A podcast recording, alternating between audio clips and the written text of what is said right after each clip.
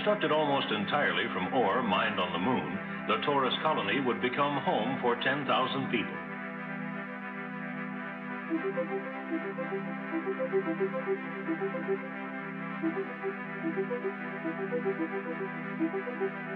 They would live, work, and be protected within a vast wheel more than a mile in diameter.